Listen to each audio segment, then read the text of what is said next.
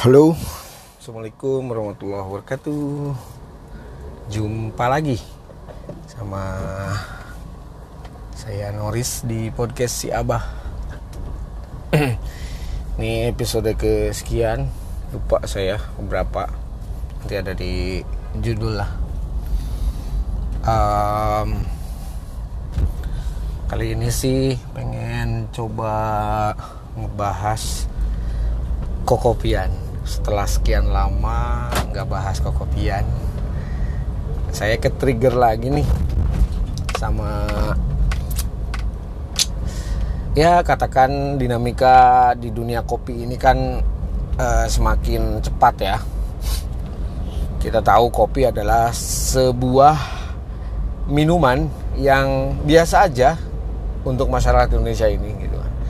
Dan menjadi tidak biasa ketika sekarang ini industri kopi menjadi sebuah industri yang sangat diminati um, terutama di hilir ya.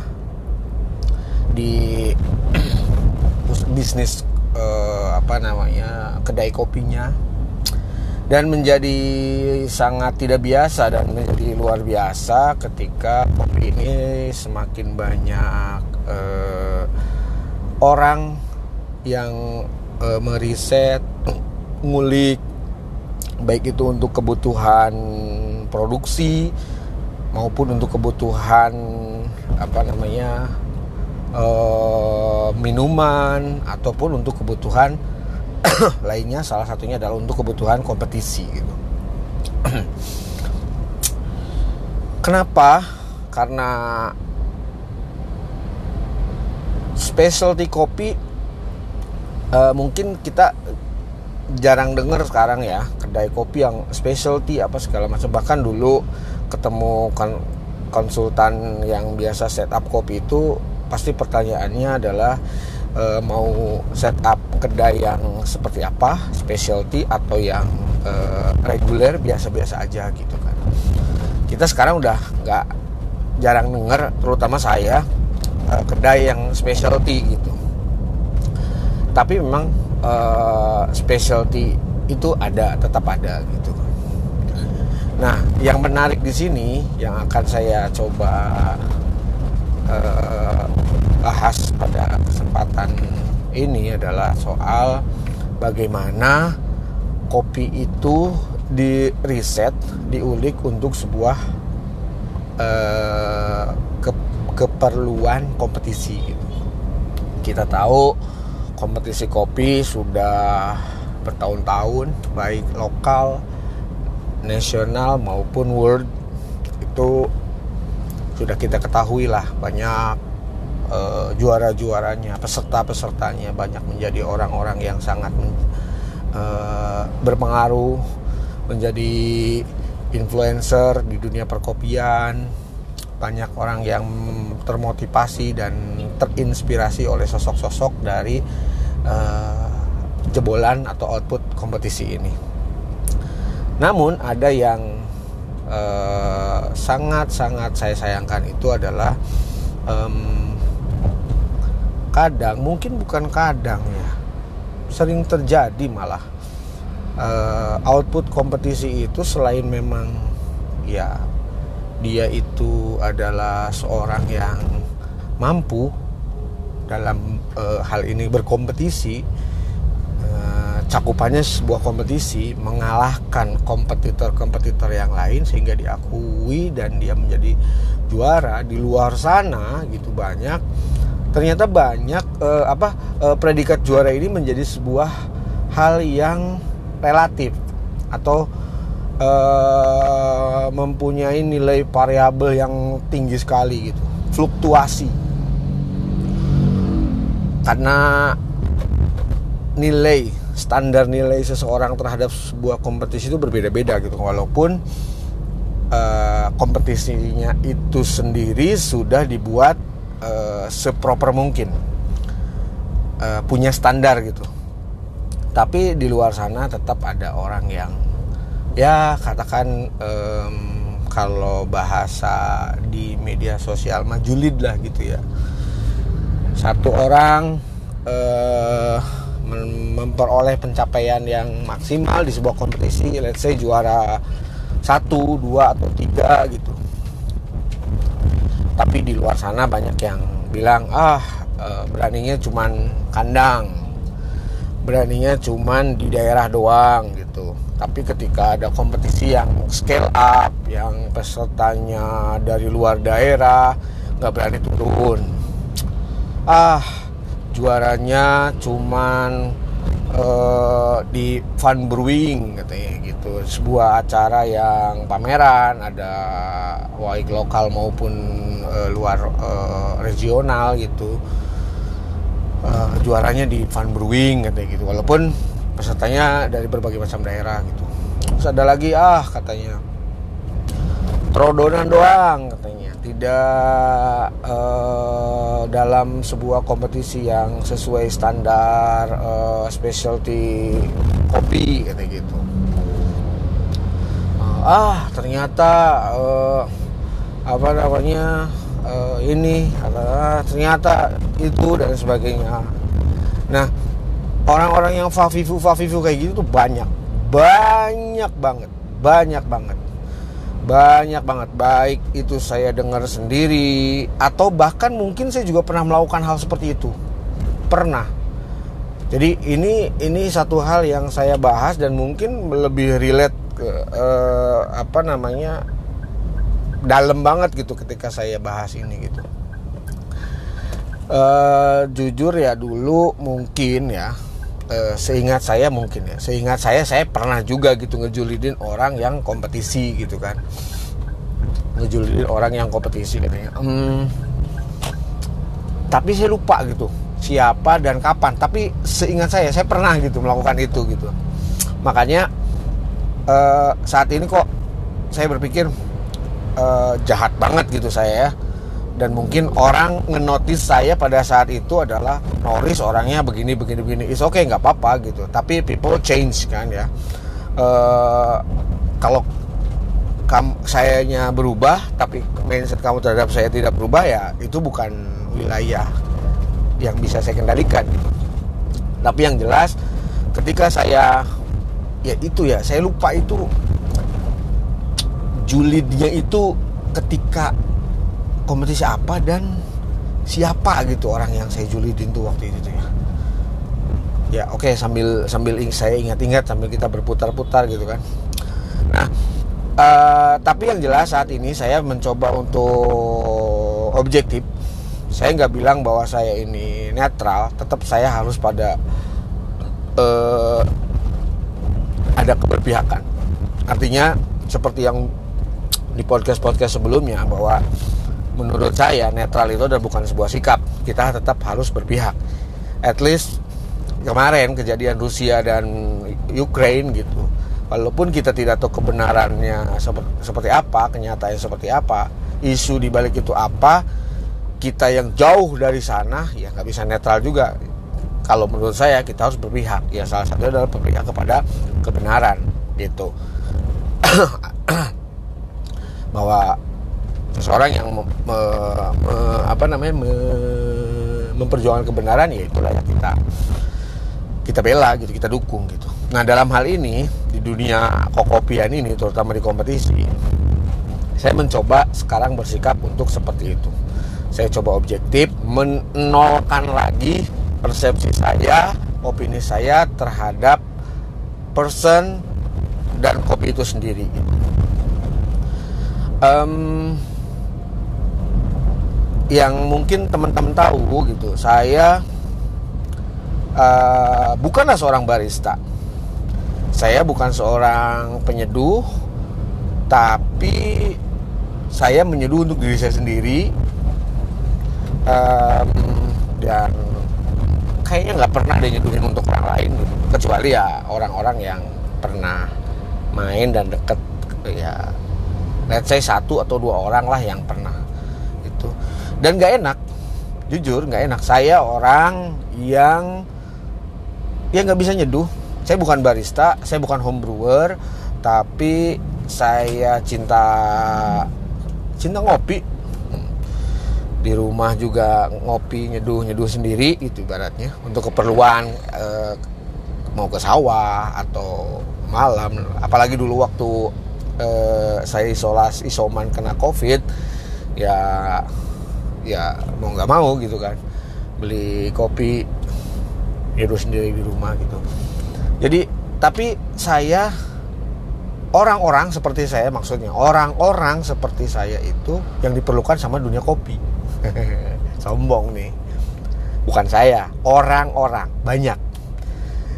Orang-orang seperti apa yang dibutuhkan uh, seperti saya ini yang dibutuhkan oleh orang uh, dunia kopi itu? Ya orang-orang yang mau ngopi tiap hari jajan di kedai kopi spend money sampai 100 ribu untuk sebuah satu gelas kopi gesa. Bahkan mungkin saya pernah eh, ngalamin ngopi satu hari 150 sampai 200 ribu ketika di luar kota pastinya ya orang-orang seperti saya yang sebetulnya dibutuhkan oleh dunia kopi. Nah. Iya enggak kan? Tanpa adanya orang-orang seperti saya ya apa artinya dunia kopi? Apa artinya industri kopi? Ya enggak sih? Nah orang nanam kopi memproses kopi, nyangrai dan sebagainya dijual uh, di di di apa dilakuin itu untuk dijual kan. makanya keberadaan orang-orang saya itu adalah sangat urgent gitu. Dan saya alhamdulillah orangnya yang tidak perhitungan untuk sebuah kopi. Saya mau saya beli gitu. nggak peduli apa namanya. Oh, ini uh, katanya ini nggak enak, ini nggak enak ini. Ya, oke. Okay.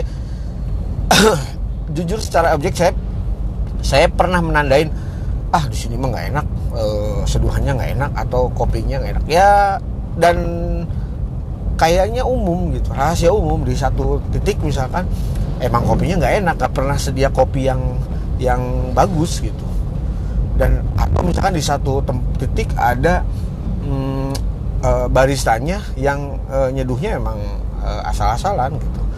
Saya waktu di ceritanya di Palangkaraya. Ketika dinas ke Palangkaraya menunggu flight sore sedangkan dari hotel harus check out jam 12 saya gabut akhirnya saya minta antar sama ojek online ke satu kedai kopi dan itu random.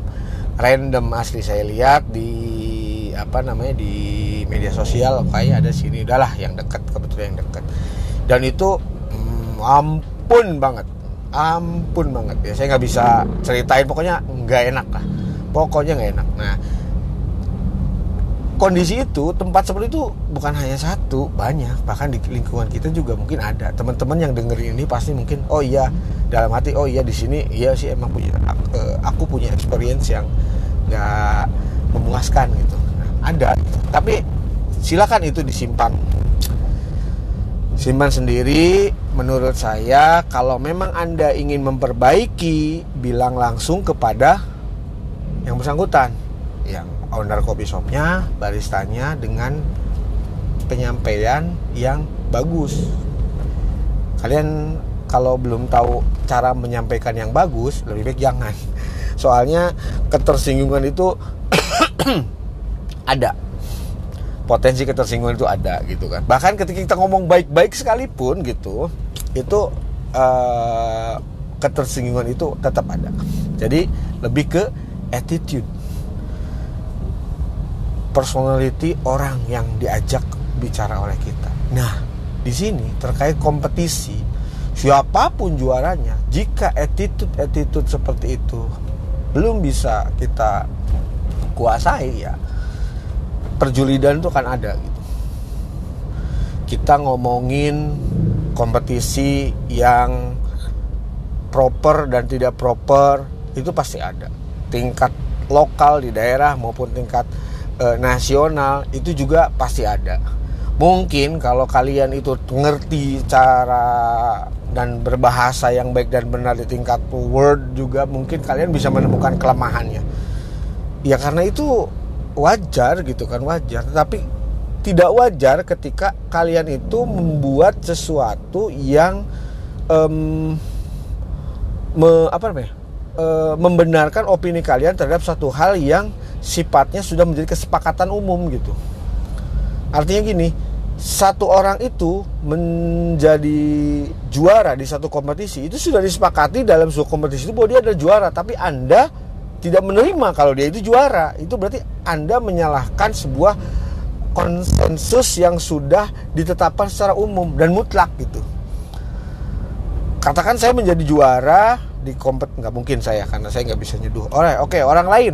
Si A itu menjadi juara di sebuah kompetisi dengan melewati proses uh, dari awal penyisihan bla bla bla sampai dengan final dan dia menjadi juara satu.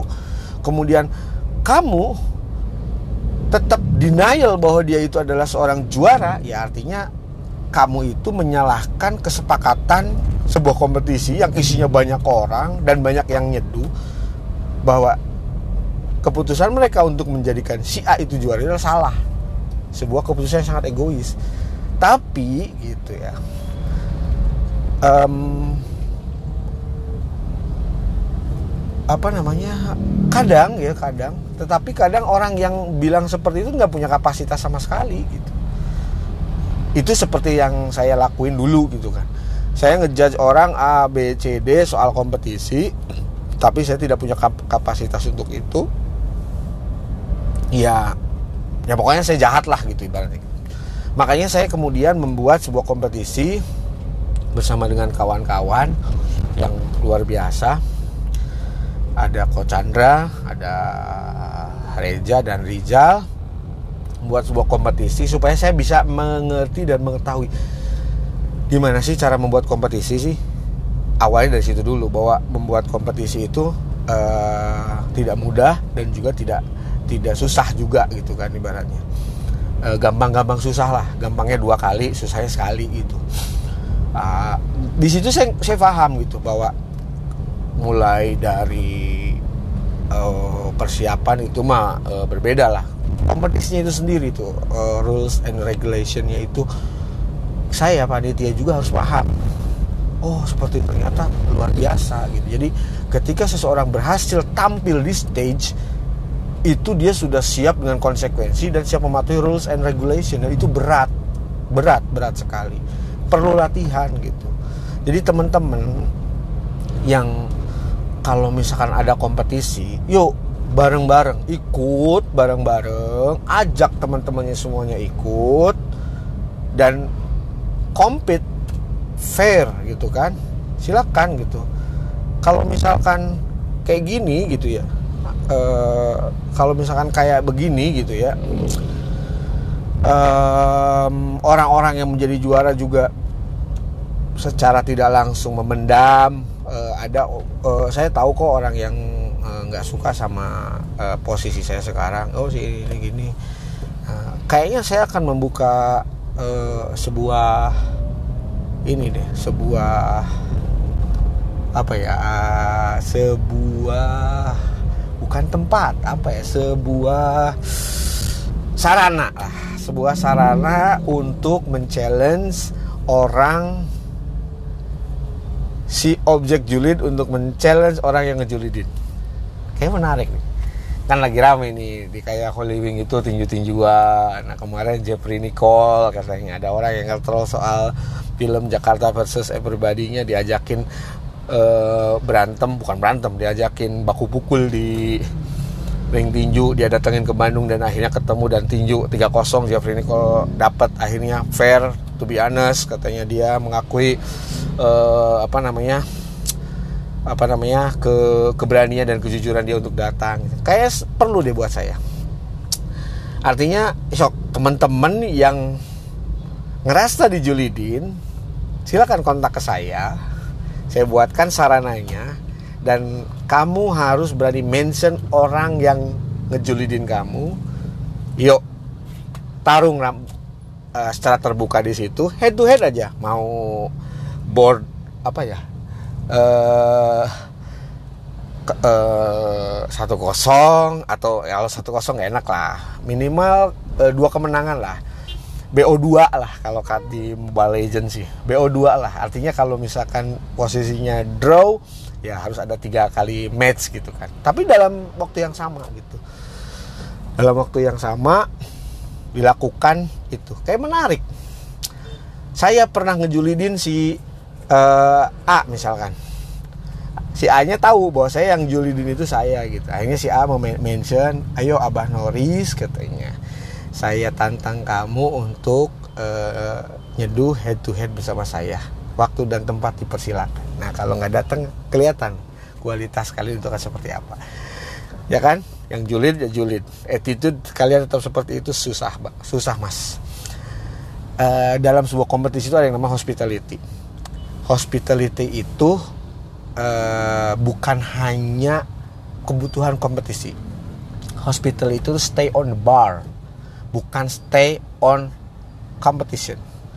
Percuma kamu juara kompetisi dengan open service hospitality-nya bagus tapi di bar kamu cuek kamu abai sama konsumen dan bahkan kamu judes dan julid ke orang lain nggak itu bohong bohong besar percuma gitu kan. Nah ibarat dalam sebuah tubuh gitu ya tubuh ini kita terdiri dari tombol-tombol ya. Ada tombol makan kalau lapar gitu tombol minum kalau haus tombol menangis kalau sedih tombol tertawa jika senang dan tombol lain-lain sebagainya. Nah kita ketika kita mau aduh lapar kita pejet tombol makan. Ketika haus pejet tombol minum. Nah kayaknya kita harus menyediakan dalam tubuh kita ini adalah tombol-tombol seperti penghargaan terhadap orang lain pengakuan terhadap orang lain respect menghormati orang lain. Kayak perlu deh. Dan itu harus banyak-banyak dipencet. Supaya apa? Supaya kita tahu posisi orang lain. Ketika seseorang achieve mendapatkan sebuah pencapaian dalam sebuah profesi ya kita akui nggak usah dijulidin. Kalau misalkan kamu pernah menjadi juara dengan level yang lebih tinggi ya it's okay. Mungkin ada masanya kamu juara. Tapi sekarang mungkin ketika kamu turun kembali belum tentu kamu bisa jadi juara gitu karena yang tadi awal saya bilang dinamika dinamika du, industri kopi ini luar biasa. Baik eh, dinamika dunia kopi ini luar biasa. Baik itu di industri kopinya hulu ke hilirnya baik di kompetisi gitu kan. Mungkin ada orang yang uh, dia itu meriset belajar kopi hanya untuk sebuah kompetisi tanpa mau ngebar tanpa mau melayani orang lain di uh, depan bar gitu bisa ada. Dan itu sah sah saja. Kita ada namanya home brewer kok home brewer gitu. Silakan home brewer kalian menyeduh sendiri di rumah dan sebagainya tapi kalian ikut kompetisi. Itu oke okay. banyak home brewer yang juara kok. Yang kemudian dia Eh, setelah jadi juara dia hmm, jadi barista kemudian atau tetap menjadi homebrew banyak banyak sekali gitu. Jadi yuk mari kita sama-sama posisikan diri kita itu terutama dalam dunia kokopian ini kita ini di, terutama di Cirebon itu di daerah itu masih butuh uh, ekosistem yang lebih kondusif lagi yang lebih nyaman lagi gitu kan. Jadi uh, butuh orang-orang yang mau e, berkontribusi secara positif. Tidak kemudian Anda berada di dunia kopi Anda berada di industri kopi tapi di satu sisi Anda juga yang acak-acak gitu ibaratnya tuh. Ngacak-acak e, dunia kopi ini sendiri gitu. Ya memang yang namanya ekosistem itu ibarat kata kalau kita lempar sebuah roda ban motor ke di lapangan rumput eh, rumput di lapangan itu di dalam bulatan roda ban yang kita lempar itu kita bisa temu batu serangga rumput atau bisa jadi sampah karet apa segala macam banyak. Nah industri kopi juga heterogen sama. Ekosistemnya tuh tidak bisa kita men, men, men, men screening gitu. Men screening orang-orang yang ah lu nggak cocok lu jual di dunia kopi. Dunia kopi itu penuh orang yang jujur penuh orang yang terbuka yang fair. Kamu nggak cocok nggak bisa nggak bisa. Kamu cocoknya adalah di mana gitu nggak bisa. Kita biar dunia ini kan terbuka dunia kopi ini terbuka. Terbuka untuk siapa pun. Yang mau belajar yang mau mengim, meng, mengimprovisasi dirinya yang mau julid juga ya silakan silakan aja gitu. Tapi please um, siapa kamu sih sebelumnya gitu kan? Sampai kamu bisa menjudge orang ngejulidin orang sampai bisa memberikan kata-kata yang bisa mematahkan orang untuk uh, berkreatif gitu. Untuk membuat ya mungkin dunia kopi buat dia adalah sebuah perubahan dalam hidupnya. Kita tidak pernah tahu gitu. Mungkin ketika kenal dunia kopi dia terhindar dari hal-hal yang uh, negatif sebelumnya. Kita nggak pernah tahu. Mungkin ketika kamu ngomong seperti itu dia jadi akhirnya kapok dan kembali ke dunianya yang negatif kita tidak pernah tahu. Seperti itu. Saya ngomong di sini karena saya tahu yang tadi saya bilang. Saya pernah menjadi pelaku. Katakan saya orang julid. Tapi people change. Saya mau berubah dan itu uh, sudah saya rasakan saya mencoba mensupport orang-orang di sekeliling saya yang mau memang membuat uh, progres yang baik. Saya tahu orang itu julid saya tahu orang itu dijulidin tapi posisi saya bukan saya yang dijulidin. Ya saya nolkan oke okay, nggak masalah. Saya tidak bisa ngomong lu jangan julid dah. Nggak bisa. Dan nggak mau saya. Biarin aja biarin aja karena kalau attitude tuh kadang harus ditampar oleh sebuah kenyataan yang memang baru bisa membuat dia berubah gitu. Diomongin segala macam ah siapa saya? Mungkin juga orang tuanya atau bahkan siapa pun juga nggak mungkin didengarkan oleh dia gitu. Jadi mari yuk sama-sama uh, ngakuin lah keberadaan orang lain, pencapaian orang lain, mungkin Anda ada di kolam yang berbeda. Jadi Anda nggak usah sok-sokan tahu kolam sebelah. Di kolam sebelah airnya tenang. Bisa jadi dalam, bisa jadi dangkal, bisa jadi nggak ada airnya. Di kolam kamu terlalu berisik. Terlalu berisik. Padahal mungkin kolam kamu itu ya berisik itu karena terlalu banyak orang kolamnya kecil sehingga kamu bergerak juga uh, susah. Kamu ingin pindah ke kolam sebelah tapi tidak bisa akhirnya kamu coba uh, apa nih ngomentarin kolam-kolam sebelah gitu. Nggak gitu juga. Tapi menarik tadi yang saya sampaikan dan ini serius. Urusan hadiah gampang. Tapi terlepas dari hadiah atau enggaknya sarana untuk battle of apa ya?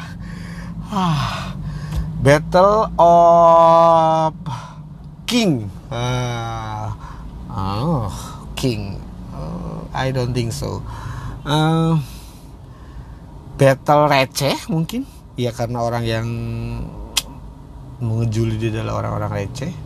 Apalah pokoknya yang jelas itu akan saya seriusi dan saya akan buat sarananya kapan pun di mana pun kita akan kita akan jabanin asal person dan personnya berani menerima dan legowo gitu.